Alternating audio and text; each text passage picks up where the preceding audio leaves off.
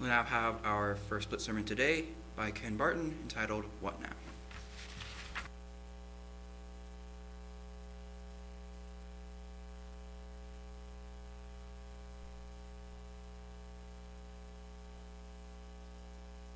A psalm of thanksgiving. Shout with joy to the Lord, all the earth.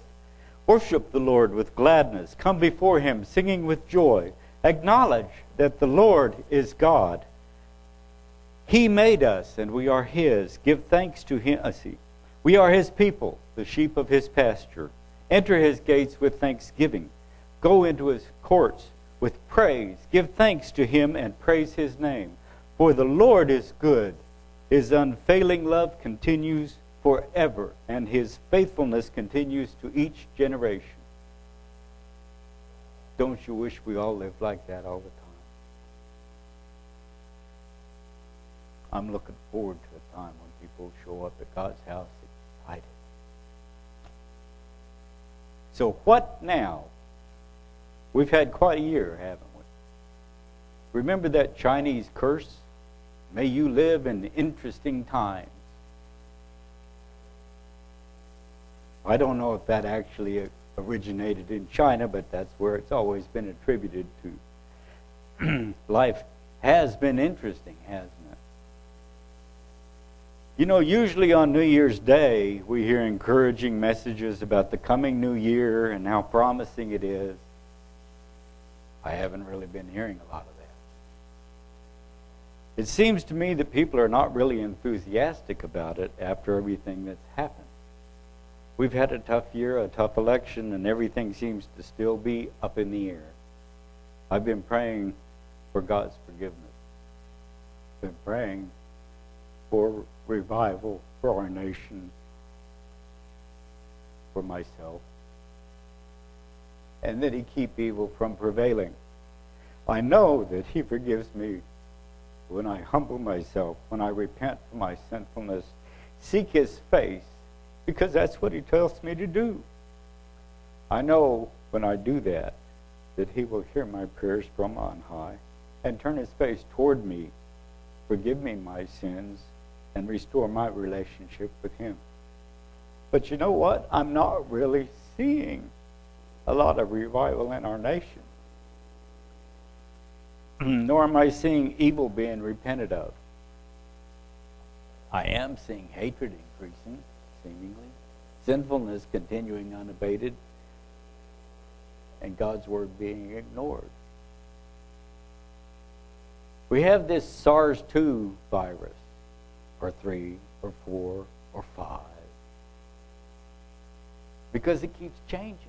Just, just, just this week, I heard that the United States has got a COVID 19 virus that's originated here. So that puts it up around seven.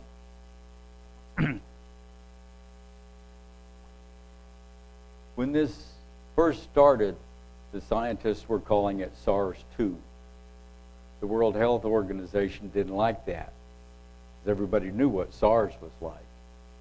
So they got people to say, we'll call it COVID 19 because it was, I don't know, if, if China originated virus ID 2019 or something like that. But if, just think if they'd gone with SARS 2, people would have known, scientists would have known, doctors would have known exactly what medicines to start with because they'd been there. They'd followed that road once. they knew effective medicines like hydroxychloroquine or azithromycin, different things like that. Others, they wouldn't have wasted time trying to start over, reinventing the wheel there's something else that comes to my mind, too. The fact that God can induce confusion in our minds and in his enemies' minds, cause them to be ineffective or even dangerous to themselves. of course, it seems we're doing a fine job of that ourselves. You know, we've got gender fluidity now. You know, homosexual marriage, on and on and on. I understand that our government is working on outlawing certain things. They've actually, I understand, have started a, a law through that's going to outlaw using gender specific words. We'll no longer, or at least in the Senate or wherever they're going to do this moronic thing, in my opinion. No father, no mother, no grandfather, no son, no daughter, nothing gender specific. God said in the beginning, He created a male and female. But anyway, insanity. In our manual, Basic Instructions Before Living Eternally, we are taught what can happen to people who disobey or turn away from God and or forget him. Here's a hint. It's never good. Second hit, it, hint, it can be absolutely devastating. God tells us that because He loves us. He doesn't want us running out in front of this truck and getting smacked. He loves us, so He tells us what to do and what not to do. Second Chronicles 7:13. When I shut up heaven and there is no rain, or command the locusts to devour the land, or send pestilence among my people, if my people, who are called by my name, will humble themselves and pray, and seek my face and turn from their wicked ways, then will I hear from heaven, and will forgive their sin and heal their land. Now my eyes will be open and my ears attentive to prayer made in this place. I realize he was speaking of the temple, but this place works good too. Mm-hmm. For now I have chosen and sanctified this house, that my name may be there forever, and my eyes and my heart will be there perpetually. As for you, speaking to Solomon, but he's also speaking to us, if you walk before me as your father David did, walked and do according to all that I have commanded you, and if you keep my statutes and judgments, then I will establish the throne of your kingdom as I covenanted with David your father, saying, You shall not fail to have a man as ruler in Israel. But if you turn away from and forsake my statutes and my commandments, which I have set before you, and go and serve other gods, and worship them, then I will uproot you from my land which I have given them and this house, which I have sanctified for my name, I will cast out of my sight, and will make it a proverb and a byword among all peoples. And as for this house which is exalted, everyone who passes by it will be astonished and say, Why has the Lord done thus to such a to this land and this house? Then they will answer, because they forsook the Lord God of their fathers, who brought them out of the land of Egypt, and embraced other gods, and worshipped them, and served them and therefore, he has brought all this calamity upon them. Scary, isn't it? Big places like Yugoslavia uh, was was a going thing. Venezuela is going thing, and it's almost gone. Because of his love, though, God always tries to turn his people back to him. He starts by bringing about those things that we've been warned will happen. That doesn't work, because he tries it several times, then he'll bring destruction. And that's the problem. We're not turning back as a nation. Even when we can or should see God's hand. See, the thing is, as long as we keep our focus on God, where He should be in our lives, we will enjoy wonderful lives. No crime, no hunger, no inflation, no miscarriages, human or animal. No droughts, no messed up rains, which rains out of time, or floods. Those last two are what the enlightened uh, folks call climate change. But we must note that God is referring to all of us, not just Christians. When He brings down a nation, He brings down everybody there. So you know, that's part of why he sends us here as ambassadors, why when we accept the Lord, we get a job.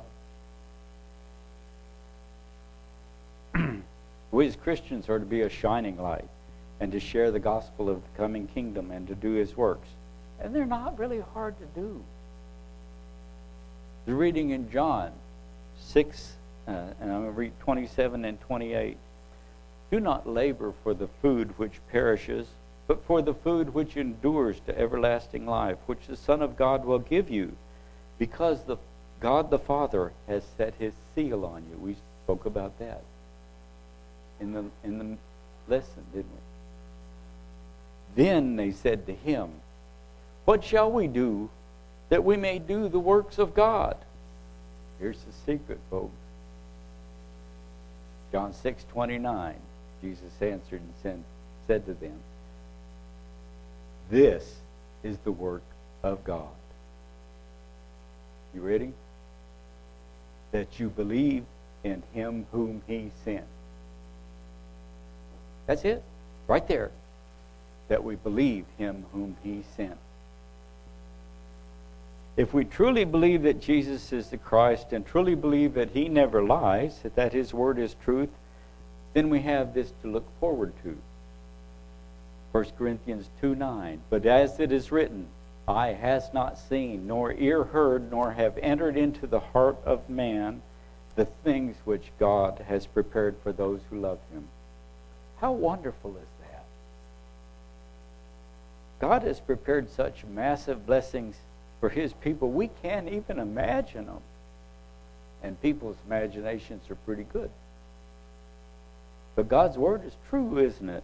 So when he says he's going to bless us beyond our wildest dreams, that's the truth. But also when he says he will bring judgment upon us because of our sins and for turning from him, that is also the truth. The thing is, he gives his people so many chances to repent and return to him. But it's up to us. Yes, God predestined what he wanted to do. God figured out a way to save us from ourselves, from to redeem us from Satan. But it's up to us. God won't force us to repent, but he will punish us if we don't. We are possibly facing very rough, rough times. That's why we're not hearing all these things about the new year. People are worried. And I, I, am glad of that. I want them to be worried. You know, there's a, a saying in, in the Baptist church, in the Sunday churches, you got to get them lost before you can get them saved. Right? People have to realize what the what the possibilities are. so here's what we need to do. Repent and return to him. Also, we need to pray for those who he has placed in leadership over us. He put them there for a reason. I'd really like to talk sometime with some of the past presidents and find out if, if God really speaks to them. I wouldn't doubt it. but they can't say anything because people will accuse them of being crazy. But First Titus 2 1, or First Timothy, I'm sorry. There is no First Titus.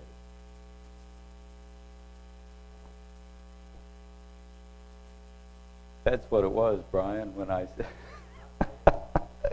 Therefore, I exhort first of all that supplications, prayers, intercessions, and giving of thanks be made for all men, for kings and all who are in authority, that we may lead a quiet and peaceable life in all godliness and reverence. For this is good and acceptable in the sight of, our, of God our Savior, who desires all men to be saved and to come to the knowledge of the truth. I pray that we listen to him and return to him. Our nation needs revival. Humbling ourselves, praying, seeking God's face, and turning from our wicked ways, so that God will hear from heaven, forgive our sin, and heal our land. God will give us His Spirit and His blessings if we will believe Jesus, whom He sent. 1 Corinthians 2 14 through 16. But the natural man does not receive the things of the Spirit of God, for they are foolishness to him. I bet everybody here has talked to people and tried to explain some things, and they they don't get it. It's foolishness. Nor can we know them. Can he know them because they are spiritually discerned? But he who is spiritual judges all things, yet he himself is rightly judged by no one. For who has known the mind of the Lord that he may instruct him? But we have the mind of Christ. Let's use it.